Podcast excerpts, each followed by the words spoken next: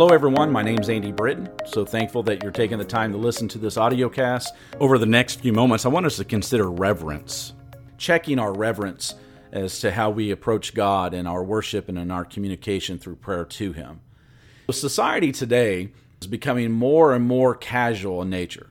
And I believe one evidence of this is the popular casual worship service advertised on the message boards of many churches. It's one thing for a society to become more casual, but for religious people to conduct their worship of the Almighty God in a casual, laid back setting is something completely different. I guess it begs the question when did our worship of God become about us and not God? You know, when one examines the word, they can find the fact that God has always demanded reverence when he is approached in communication or in worship.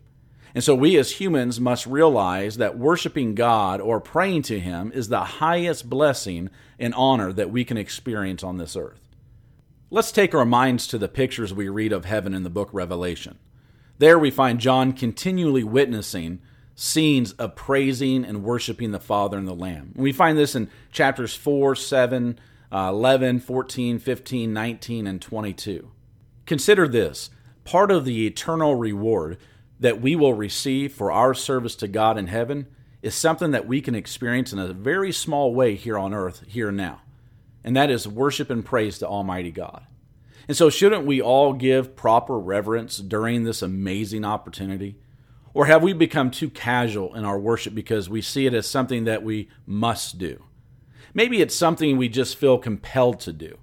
If your feelings toward worship, toward God, are anything but reverent, grateful, and blessed, then there's a serious spiritual problem that you may need to address. You might find it difficult to determine whether your attitude meets the standards of reverence that we read of in Scripture.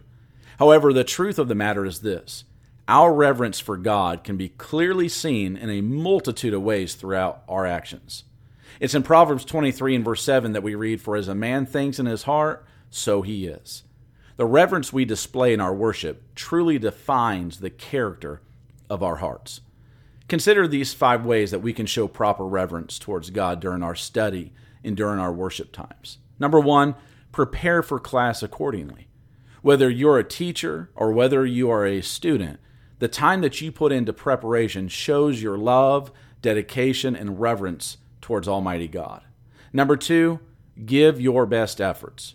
Give your best efforts to attend every single opportunity of study and worship that is presented to you. And once again, your effort in this reflects your respect for who God is. He deserves our time. Number three, be on time to study and worship. If our bosses and our teachers get annoyed when we show up late, just imagine the feelings that God has towards us for our lack of dedication. Number four, wear reverent clothing to study and worship. And I understand that not everyone has a three piece suit or a formal gown, but we can all give our best to God visually when we come together. Consider the woman and her mite from Luke chapter 21, verses 1 through 4. She didn't have the best things of the world, but she gave the best of herself. And number five, give our best attention during study and worship. We might be present on the attendance chart physically, but are we present mentally, spiritually? Heartfelt worship. Are we in God's book? Are we there ready to participate? Is our heart, our mind here before we ever physically arrive? I understand that sometimes things outside of our control happen, and we may not be able to adequately prepare the way that we would like to, or we might be late to class because of a traffic accident or something else takes place. However, we should always give our best with what it is we have that is in our control unto Almighty God. After all, without Him, we have no life. Until next time, thank you for listening, and God bless.